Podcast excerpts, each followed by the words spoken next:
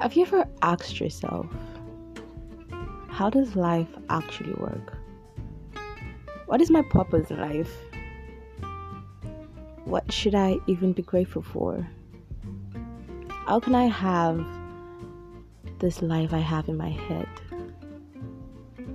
Where will I be in the next 5, 10, 15 years?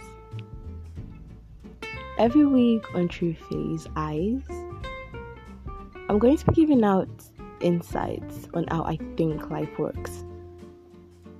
I'm pretty sure that that's how it works though, but let's just call them my hypothesis. And I hope we'll be able to answer these questions at the end of every episode.